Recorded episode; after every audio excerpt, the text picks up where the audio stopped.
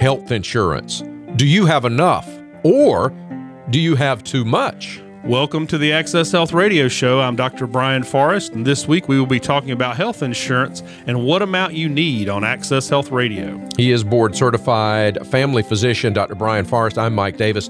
Thanks for joining us today here on Access Health Radio. Dr. Forrest, all these regulations for health insurance and with cost for coverage increasing so much over the last few years, lots of people are confused and wondering what they should or should not do as it relates to their health coverage. Now, you as a medical professional, you've seen all this evolve over the last few years. What information should our listeners have about health insurance and especially now in the era of the healthcare exchanges? Okay, well, first, let me say that I'm not an insurance agent or broker. And, uh, you know, I can only give my perspective and opinion as a physician that has seen the experience of thousands of patients over the years. Uh, second, I think it's really important to make clear that most people need some type of coverage for health expenses that are catastrophic and could bankrupt them, even if they, you know, uh, didn't have a health plan or some type of insurance. So, having said that, though, there's a lot of confusion about what people are required to have, how much it should cost them, and what really makes the most sense for them financially. So, today we're going to talk about some of the options available for people and how they can get affordable coverage that meets meets the requirements of uh, some of the newer regulations and without without having to break the bank. So, specifically, we're going to compare some commercial health insurance plans, Medicare plans plans, some of the exchange plans, and then what, what they call health cost sharing plans. So, Dr. Forrest, what are some examples of people having too little insurance or maybe even too much? Well, some people will assume that the best insurance plans are the ones that make it so they never have to pay out of pocket for anything health related. Um, but if the health insurance plans were all totally free, uh, that would be fine. That would be the case. However, plans that make it so you never have to pay anything out of pocket when you actually receive care are usually very expensive and cost you much more over the long term than something that covers your bigger expenses while letting you you know pay for yourself for the smaller ones. For example, let's say that your health plan makes flu shots totally free. Well, that saves you about $25 or so per year over if you had to pay for it yourself. However, the monthly insurance premium cost to make those flu shots free might be as much as $100 a month or more. So, if you spend $100 more per month or $1,200 more per year to get a $30 free shot, you've really wasted over $1,100. Another way to look at it is to compare health insurance to car insurance. So, you know, car insurance is required by law, but most plans do not cover tires, they don't cover oil changes, they don't cover windshield wipers. Those are things generally people are expected to pay for themselves. And even those with good car insurance, the best car insurance, still have to pay for their own oil changes. Uh, it's not covered by their insurance. So if your car insurance did cover those things, the amount of the premium you paid per month would have to be much more than the actual cost to cover the overhead of processing those claims. It might double the cost of your car insurance each year and what covered what it covered would be much less than the annual cost increase. So when people select health insurance that has the lowest monthly cost possible, that allows them to pay cash for routine health expenses, but covers them if something really expensive happens, like going into the hospital. Um, that's probably the right amount of coverage. Something where you know if it's affordable enough that you can you can come up with the cash yourself, uh, then you pay for it. But if it's expensive enough that you can't cover it, your insurance covers it. That's probably the right balance. Another way to look at it is if you had a health expense, could you afford to pay for it yourself without having to go deeply into debt or going bankrupt? So, most people, for example, would say they could afford an annual physical, they could afford to just buy a flu shot, and they also would say they could actually afford just primary care visits out of pocket without having to use insurance. On the other hand, most people can't afford to be in the hospital for a week without having to take out a loan or going into debt somehow to pay the bills. So, the ideal plan for most people is one that allows them to pay cash for services they can afford. Uh, which also all, we've talked about on other shows results in better prices. A lot of times when you pay cash and you're not putting something through insurance, you actually get a significant discount anyway. Um, and then they should have a health plan that makes sure if something really expensive happens, that they couldn't afford to pay for out of pocket, that it'll take care of the majority of that large expense or bill. Uh, so after the break, we're going to discuss some options that work for different types of people. All right, thanks, Dr. Forrest. Time now for the Access Health Tip of the Week. We'd like to thank We Care for sponsoring our tip of the week. Uh, we Care Pharmacy of Apex. They provide great service, unmatched low prices, and even local free delivery. Their number is 919 629 6010, and you can send them an email at rph at wecareofapex.com. So, our tip of the week this week has to do with uh, healthcare sharing plans. Uh, you know, in the ACA, or what people sometimes call Obamacare, these plans actually received a waiver so that people that had those plans did not have to pay the tax penalty, even if they did not get regular insurance. Now, things have changed now that the individual mandate doesn't apply anymore. So people aren't going to be penalized now if they don't have something that's considered regular insurance. Uh, but some of these plans are Christian sharing ministries like Medi-Share, Samaritan, and Liberty Share. Uh, and these plans allow people to literally have their medical bills paid by others enrolled in the plan without having an insurance company being involved at all. It's sort of like the way it was meant to be, you know, a long time ago, where uh, Ben Franklin came up with fire insurance, and he said, "Look, all of us in the town, we're all going to pay this amount per year." And when lightning strikes one of our houses and burns it down, we're going to all pay, we're going to share uh, and pay to to build a new house, and that's the way that insurance was was originally intended. So I really like that the sharing plans kind of work that way. It's everybody putting money into a, a, fund so that when something bad happens to one of those folks, it will it will you know help them not have a financial disaster. Um, this is actually a type of health plan that I've typically had um, and my office staff as well. So there are some corporate plans and some employer plans that are available that are sharing plans that work in the same way, um, and the cost is much, much lower. Uh, for example, you know, we've been helping some employers around the country who've been looking for ways to decrease their health care cost. And when they go with a corporate um, health share plan for their members or their employees, a lot of times they can cut their um, health care expenses for their employees in half while actually making the employees out of pocket co- cost go down significantly. So, uh, just something to look at. These these plans are, are really good, uh, and even in the you know after we've gotten rid of the mandate with the ACA, a lot of times the the premiums or what they call the the monthly sharing amount is much less than a typical insurance premium. All right, thanks, Dr. Forrest. Straight ahead, we're going to talk about some of the different types of insurance and which one might save you the most money on your health care. Also, Dr. Forrest will have our Access Health Trivia of the Week. Welcome back to Access Health Radio with board certified family physician Dr. Brian Forrest. I'm Mike Davis. We're talking insurance today. Dr. Forrest, I'm sure that's going to bring up a lot of questions in folks' minds. If they want to follow up after the program today, want more information, uh, how can they go about getting in touch with you? Well, if listeners want to send general non emergent questions and possibly have their questions answered on the show, uh, they can go to our website at accesshealthradio.com. Uh, they can also send an email to accesshealthradio at gmail.com. Uh, and that's typically how we get some of our mailbag questions and that type thing. So if you want it answered on air or something that maybe you heard on another show you had a question about, we may just respond to that, uh, you know, separately.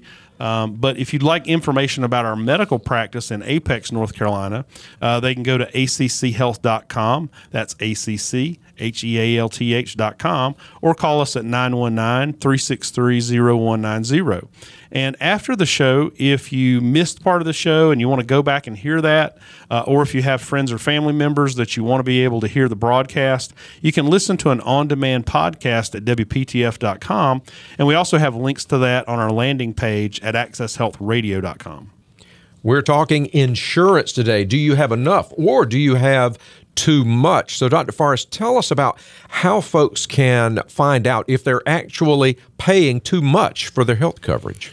Well, first, if your insurance cost is totally free for you, you know, let's say that you have an employer that covers 100% of the premium, or due to you being fully subsidized by one of the exchange plans so that your coverage is free, then that option is definitely going to be the le- least expensive for you. Uh, maybe not to your employer or to the taxpayer, but for you, that's definitely going to be the best deal. However, if you pay part or all of your health plan premium, then generally you will know uh, it is costing too much if when you have a health expense, it costs you almost nothing. So let me say that again. If when you actually use your insurance, you have to pay almost nothing for health care, then likely you're paying way too much in monthly premiums and actually losing thousands of dollars per year. Uh, for example, let's say that insurance plan A makes office visits with your primary care physician uh, free uh, or a very, very low copay, and it costs $500 a month. And then let's say that insurance plan B only costs $150 per month, but when you go for office visits or flu shots, you have to pay for them yourself. Well, the cash cost for a flu shot in the office will be about $30.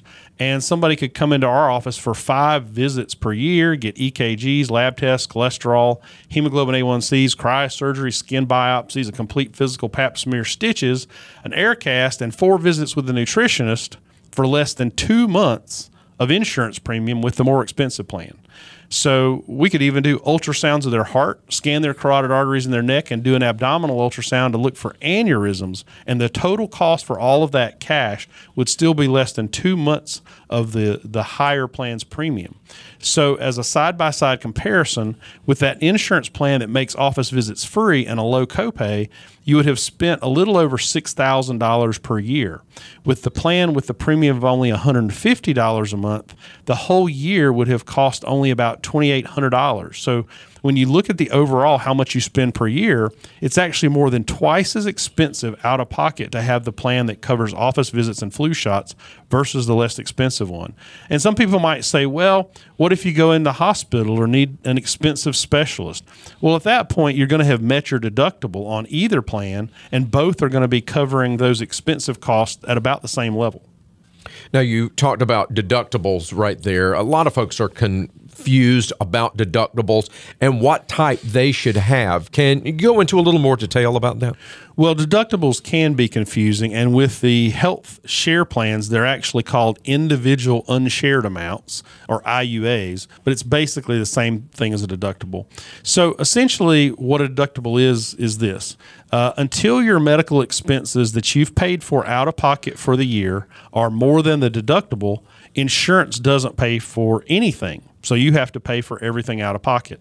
Um, most insurance plans are moving to higher deductibles, which means you're responsible for the first, you know, thousand dollars of health expenses yourself each year at least. And a lot of the plans now have six thousand dollar deductibles, so you're actually responsible for the first $6,000 out of pocket uh, before the insurance kicks in. So, higher deductible plans are actually the most cost effective for most people. Um, again, let's say somebody has an insurance plan that has a $1,000 deductible and somebody else has one with a $2,500 deductible. Well, some people might assume that the one with the lower deductible is better because they won't have to pay much of anything over $1,000. The problem is this that the plan that might be $250 more per month. So after a year, you've paid $3,000 in extra premium, and it would have only saved you $1,500 that year in out of pocket expenses if you'd had expenses that were more than $1,000. So think about that you would have spent $3,000 extra to save $1,500. That's a losing game. Um, also, that's the best case scenario. If your out of pocket health cost ended up being $1,000 or less for the year, then you would have actually wasted the entire $3,000. So, the way to determine what might be the best deductible for you is this. In a given year, what amount of what amount of health bills would literally cause you to have to take out a loan or make it so you went bankrupt? If you could afford $2500 per year in health costs without it causing you not to be able to pay your other bills, then a deductible that's that amount is fine. However, if anything over $1,000 in healthcare cost is going to make it so you'd have to take out a loan to pay it, then that's the deductible you need. So it's really important to note that people do not have to meet their deductible in order to get preventative care. So the deductible doesn't really apply for things like mammograms and physicals and colonoscopies. So usually screening services, uh, your deductible isn't needed to be met before you get those covered 100%. This is Access Health Radio with board certified family physician Dr. Brian Forrest. I'm Mike Davis. We're talking insurance today. Dr. Forrest, um, Let's talk about HSAs for a minute. A lot of those higher deductible plans come with an HSA. Can you explain what these accounts are and how they can really cut down on listeners' health care costs? Well, HSA stands for Healthcare Savings Account, and these allow money to be put away tax free into an account that can then grow tax free and then be spent for health care without paying taxes. So we call that triple tax advantaged. And these are allowed by law with the higher deductible plans and allow you to pay for routine care that most people need without having to meet their deductible or bill the insurance. They can be used for preventative care and other types of health services. Uh, I recently used mine to pay for some expensive dental bills, and it helped a lot because it was not money that came out of my regular budget. In fact, the money in this account I used was put there by an employer. So sometimes when companies get high deductible plans for their employees, they will save enough on premiums that they take some of the money they save on premiums and put it into these HSA accounts. You're also allowed to contribute tax free yourself. And what's nice is that the HSA funds mean that even though you might not have met your deductible, you're not having to use your credit card or checking account to pay the bill.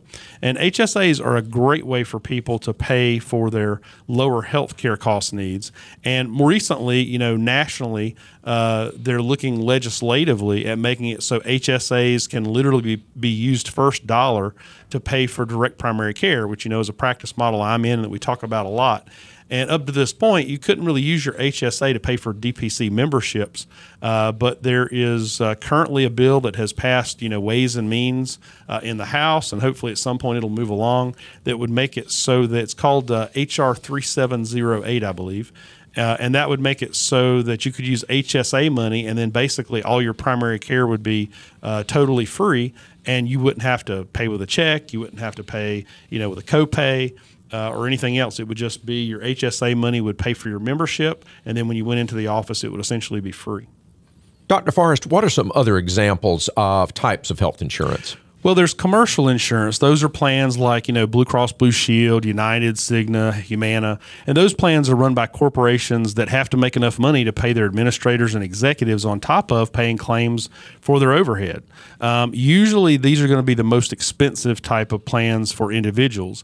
Uh, many employers pay part of the premium. That reduces cost to employees. Uh, but with commercial insurance, you can have HMOs or PPOs, and that can restrict where you can receive your health care, which doctors or hospitals.